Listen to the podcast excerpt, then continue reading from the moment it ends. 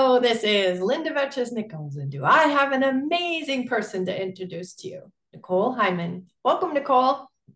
Thank you so much, Linda. I'm delighted, delighted to be here with you. Good to have you. All right, we're talking Thank you. about Mhm. we're talking about power. Ooh, some people r- get really turned off with that word. Mm. So tell us a little bit about that word. Like, what does that word mean to you, and even in your work with CEOs and Yeah, taking them yeah. to the Amazon and all the cool things you do? Yes, so power in itself is a neutral word. Thank Um, you. Love that. yeah, and it all depends how we use it.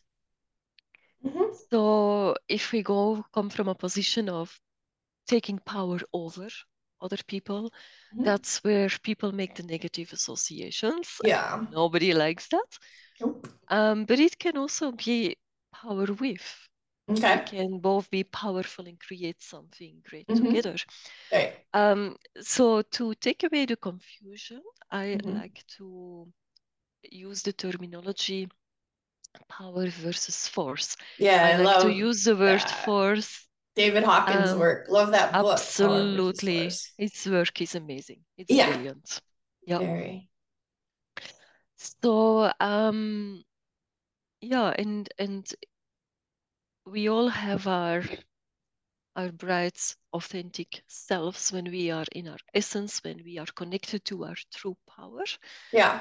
And we also have our, our dark side, right? Uh, where we where we go into our stress, distress mechanisms, Yeah. Our where reactions we, to our light being dimmed. Right? yes, Yeah, yeah. I love it. And that's where we will either give our power away Yeah. Okay. or use abuse power. Yeah. So, and I think it's super important to know our when we are in our power and to also know who am I when I give my power away Ooh, such a and good point. Yeah. and Mm-hmm. and who am I when I am stressed because that's where we Uh, use power over people ooh, good and point. and, and also embracing the whole you know Yeah. not this is good that is bad no we all Yes. have everything in ourselves how but if I know them both well I Yeah. can manage and I can choose Nice. I love it. um So when it comes to owning one's power, um, I mean, that would be when they're being authentic, who they really are. They're yeah operating from their essence, yes right? yeah So when you say own it, when it comes to mhm. power, how do you see that? Yeah. So if you're telling somebody to own their power, what do you have an example you would give them or Yes. Yes. Um, yeah. So I have an example in my mind, and I have to.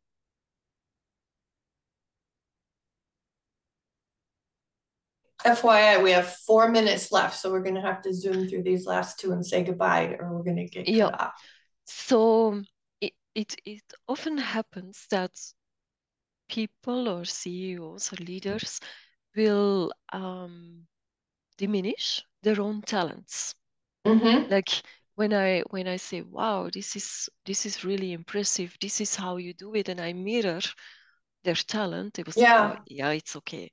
Like, and when I then will say, like, "No, own it. Yeah, we take it This for is granted. Oh, yeah. this is a superpower. This is Yeah. really influential. You have hmm to own it more." And when Oh, they I love start to that. own it more, the impact increases Absolutely. And then they because they take get action on stronger it. and they take action on it.